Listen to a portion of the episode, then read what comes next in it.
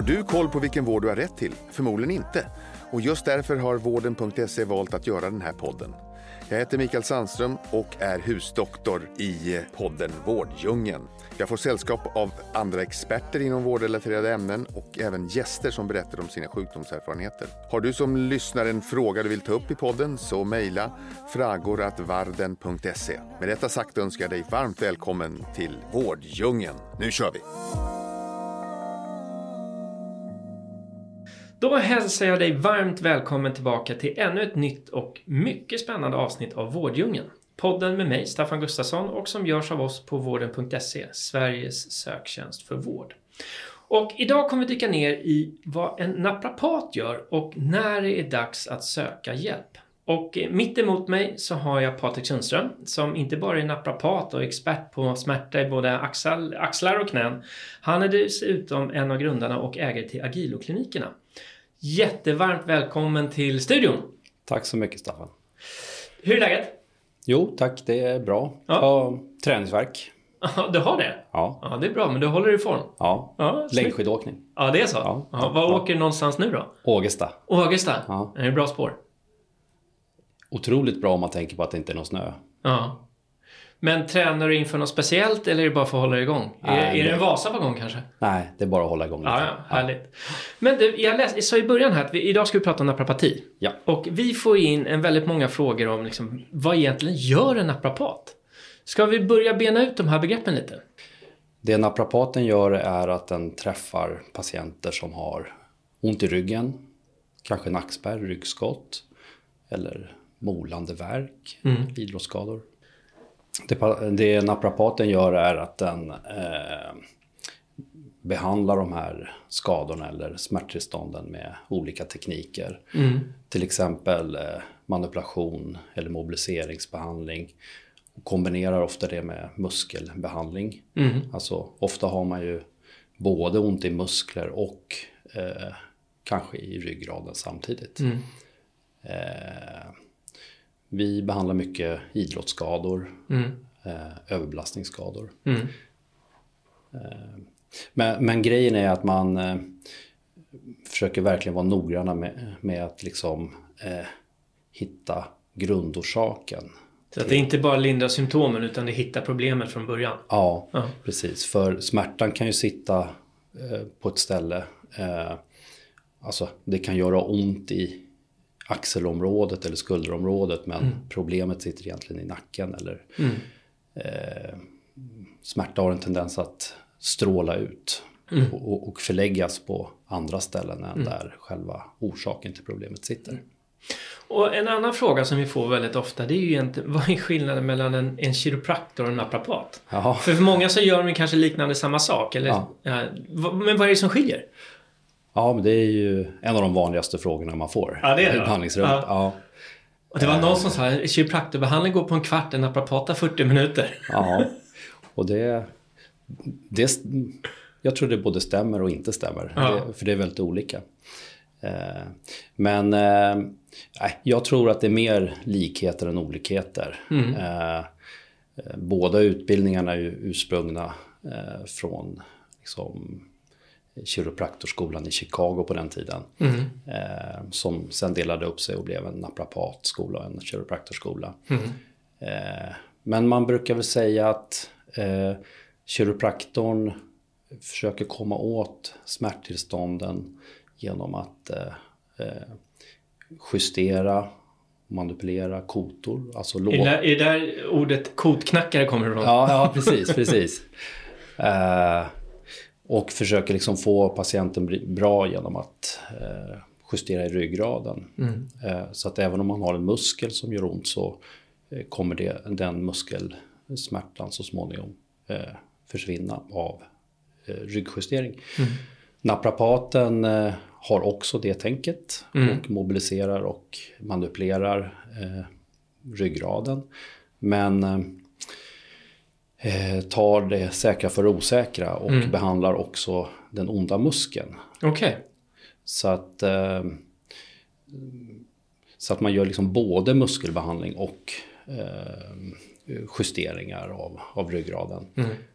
Och muskelbehandling kan ju vara i form av eh, massage eller triggerpunktsbehandling eller kanske ström eller laserbehandling eller, mm. eller akupunktur om man har lärt mm. sig det. Men grejen är att eh, vissa kiropraktorer jobbar nog också så mm. åt naprapathållet och vissa naprapater jobbar mer som renodlade kiropraktorer. Så, mm. så ni har mycket gemensamt? Ja, mer gemensamt. Ja. Men för jag har förstått saker och ting rätt så är naprapati är framförallt ett nordiskt, det är utbrett i Sverige Norge. Precis. Och vissa delar av ja. USA. Exakt. Och hur, hur kommer det sig? Ja, det, det är nog det att eh, grundaren till Naprapathögskolan som, mm. som lärde sig eh, yrket. Mm. Eh, han valde att, han var svensk helt enkelt okay. och öppnade upp en, en, ja. Eh, en skandinavisk naprapathögskola. Mm. Men jag tror i Sverige, det är ju väldigt från olika länder, mm. alltså även i Europa. Man har i vissa länder är liksom osteopatin stor och vissa kiropraktiken och vissa naprapatin då. Mm. Och i Sverige så är nog naprapatin störst. Mm. Jag tror naprapater utför uppåt en, en och en halv miljon behandlingar om året. Otroligt. Jag vet inte hur mycket det är med kiropraktik inom kiropraktiken men, men eh, vad jag har förstått så är det Men det är en väldigt större. massa patientbesök i alla fall. Absolut. Mm.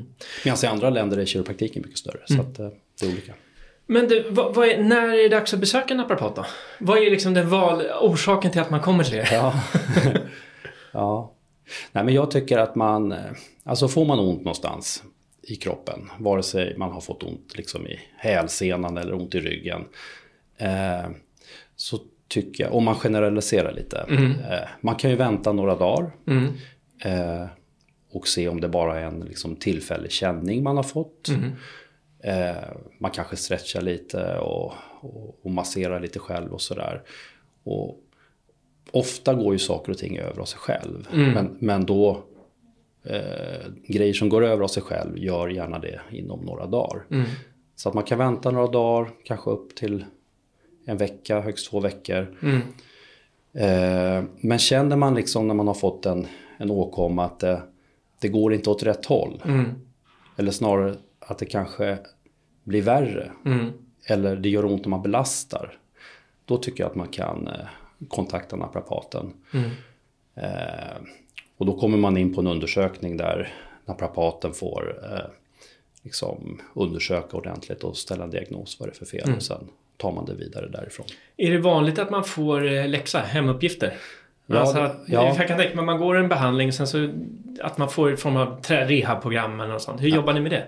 Absolut, eh, det är jätteviktigt. För man har ju sett att röra på sig, att mm. aktivera eh, kroppen är otroligt viktig också i liksom, mot smärta. Mm. Eh, så att väldigt, det är väldigt vanligt att man får hemövningar mm. eller ett rehabprogram. Som man ja, antingen gör hemma, men i vissa fall så kanske man måste göra det på kliniken mm. med, med eh, träningsutrustning och sådär. Men det mesta kan man göra hemma. Mm. Och du, du, nämnde tidigare här att det är vanligt att man söker sig till er att man är kanske lite mer aktiv person om man har dragit på sig någon idrottsskada. Mm. Vad, vad, är, den, vad är den, den vanligaste idrottsskadan som ni stöter på i, bland era patienter? Eh, ja, jag skulle nog säga att det är två två idrotter som sticker ut. Mm. Och det är ju löpningen, mm. löpare och eh, senaste orden, åren eh, mycket paddelspelare. Ja, det är paddel. Det ja. det var min nästa fråga. Den här ja. paddelboomen måste ja. ha varit bra för er. Ja, bra, bra. Ja. Nej, men, Nej, men absolut. Men, ja, och vad, vad, är det för skador? Löpning förstår man, det sliter ju mycket på kroppen. Ja. Men vad är det för typ av skador då som det vanligt att paddelspelare drar på sig? Jo. Annat än att de springer in i väggen? Ja, precis. Uh, nej, men uh, man tänker sig att det skulle kanske vara väldigt mycket axlar. Mm. Uh, men vi ser att det är väldigt mycket armbågar mm. och knän. Mm. Så att och armbågarna tror jag beror på, de här racketarna är ju ändå hyfsat tunga. De är inte mm. tunga men ändå är det någon form av överbelastning man får? Det så här tennisarmbåge eller vad det kallas? Ja, det blir ja. som en tennisarmbåge. Ja. Paddel, det kanske vore bättre att kalla det paddelarmbåge nu då? Ja, precis. Ja, men jag, jag tror att eh, många tycker padel är otroligt kul. Eh, så att eh, när man börjar bli lite bättre och vill spela mer och mer ofta, då, då har man liksom inte eh, förtränat armarna riktigt. Eh, och, och kanske lårmuskel för att klara belastningen. Så att det, det är så kul så man går ju bara, tycker många, Ja. så att man går ju bara ut och, och kör. Eh, Kanske an- Ja men precis och sen Mm. medan i andra idrotter så gör man ju mycket annan träning som är runt sin idrott. Mm. Men det tror jag är många glömmer bort. Men hur, ponera att jag kommer in och har varit i all min iver där så har jag fått ont i, i axeln, eller i armbågen. Ja, Hur, hur ser en sån behandling eller behandlingsserie ut? Hur många gånger behöver man komma ungefär och, liksom, och hur mycket? Hur, hur kan det se ut? okej, ja precis. Nej men låt säga att man, eh, man testar ut eh, armbågen om det är där man har ont. Och eh, så visar det sig att det är en tennisarmbåge. Mm. eh, eller lateral epikondylit. Och det är ju en typ av överbelastning i muskelfästet. Eh, alltså underarmens musklers förlängning som fäster på armbågen. Eh, och muskelfästeskador är ju eh, ganska trixiga att komma åt historiskt. Förr i tiden gav man ju kortisonsprutor och sådant. Men. Eh, det vill man ju inte göra nu för tiden eh, helst. Så att, eh, hos oss på Agilokliniken så eh, får man eh, en stötvågsbehandlingsserie. Stötvåg eller och eh, laserbehandling. Är det för att öka blodcirkulationen i... Eller, eller, vad, Ja, eh, eller vad gör en stötvåg? man, eh, man har ju sett att typ eh, uppmjukande behandling, alltså som massage och, och ström och sådana där saker, i, hjälper inte speciellt bra på senskador. Nej.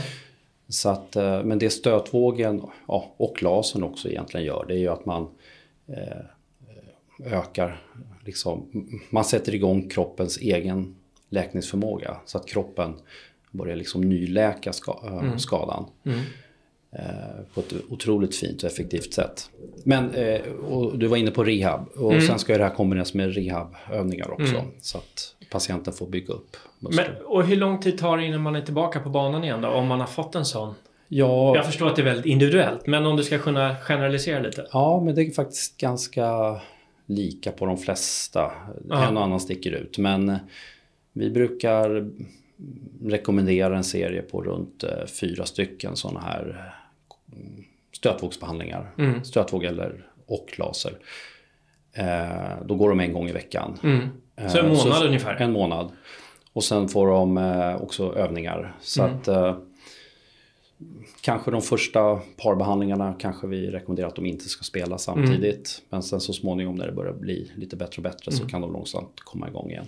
Och, och tänk då, ja, men säg att då kanske man kan börja spela lite igen efter tre veckor, någonting sånt. Mm. Om man skulle göra, gå obehandlad och köra liksom tigerbalsam hemma. Ja, många gör ju det. Ja, absolut. Och bara väntar ut det. Hur lång tid skulle det ta då?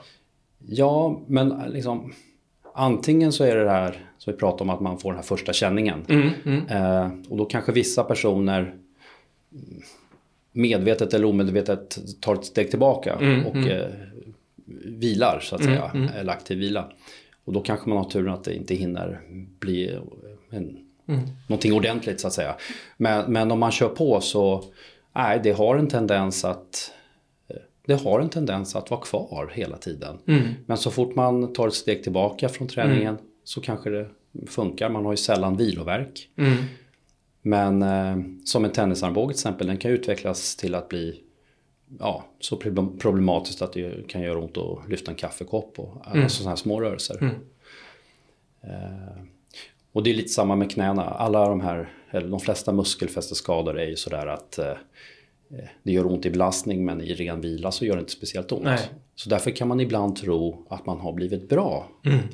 Men om man tänker till så kanske det var, ja okej, men då har jag inte faktiskt belastat det och då är det ju bra. Mm. Så att det är en lite lurig skada. Ja, men så ett råd till alla lyssnare det är ju att sök, sök hjälp i tid. Absolut, Annars kan man gå och dras med det här väldigt länge. absolut. Mm. Och kanske vara lite proaktiv att när man börjar kanske få någon liten känning. Eh, för ofta är det så Mm. i, i till exempel knä eller armbåge Mm. att man, okej, nu nu börjar det signalera ett problem. Mm. Vad kan det bero på? Ja, okej, okay, man kan, kan titta på racket. Kan man göra någonting med greppet, linda mer eller mindre? Mm. Eh, men kanske också uppsöka någon eh, för att få lite rådgivning hur man kan kanske träna eller förebygga. Mm. Och är det sån tur att man bor här i Stockholm så är det ju så att Agilokliniken finns, ni finns ju faktiskt på, över sju, ställ, eller på sju ställen runt om i Stockholm, eller hur? Ja, precis. Ja. Och, till, och till och med... Vi öppnar, Snart åtta va? Vi öppnar upp en ny klinik Ja, ja. i Hagastaden vad i, i mars. Så, Ja. att, eh, ja. så vi finns i Stockholm i alla fall. och- Men det finns ju naprapater i hela Sverige. Ja, ja, ja, absolut. Men om jag förstått det rätt så att ni utför en, över 40 000 behandlingar varje år. Ja, Stäm- Ja, så det är ändå en hel del patienter som flödar Ja. genom era dörrar. ja. Och vad är det som är unikt med er då? Eh, Kanske inte ska avslöja ett framgångskoncept här, men... Nej, men jag, jag tror...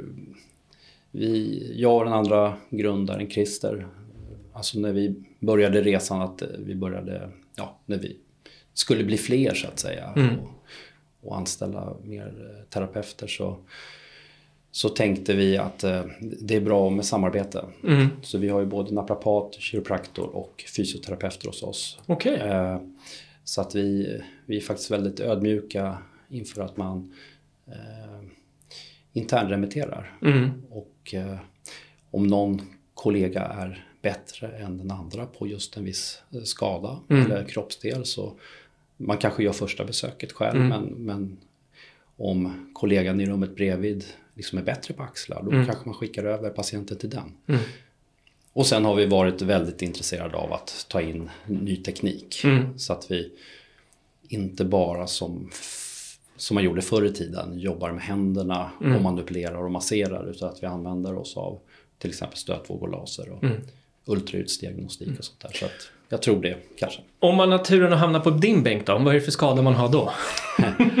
Ja, Vad är din paradgren? eh, det är väl... Ja, de andra kollegorna säger väl att jag är hyfsat duktig på att eh, behandla bäckenledslåsningar. Okej. Det är det här lilla området nedanför Mm. sista kotan där. Mm. Men eh, sen är jag ju, tycker jag själv, ganska insatt i stötvåg, alltså muskelfästesproblem Mm. med stötvågsbehandling. Och, och du nämnde där, du är ju en av grundarna. Du och Christer har ju startat Agilokliniken. Mhm, ja. Och vad, vad är det som driver dig som person då? ja, jag, eh, jag gillar ju att bygga. Mm. Eh, Så att eh, i många år så körde ju jag och Christer eh, själva Mm. som naprapater. Mm. Eh, Men sen när vi, sen fick vi väl för oss att vi hade någonting bra på Mm. gång vad det gäller eh, ja, behandling och lite behandlingstänk och tänkte att eh, det, det, det skulle vara kul om man är flera. Mm. Alltså det ger glädje och Mm. just den här team, eh, teamkänslan och sådär. Mm. Så att, nej men det, det, det är kul att försöka bygga upp agilokliniken och Mm.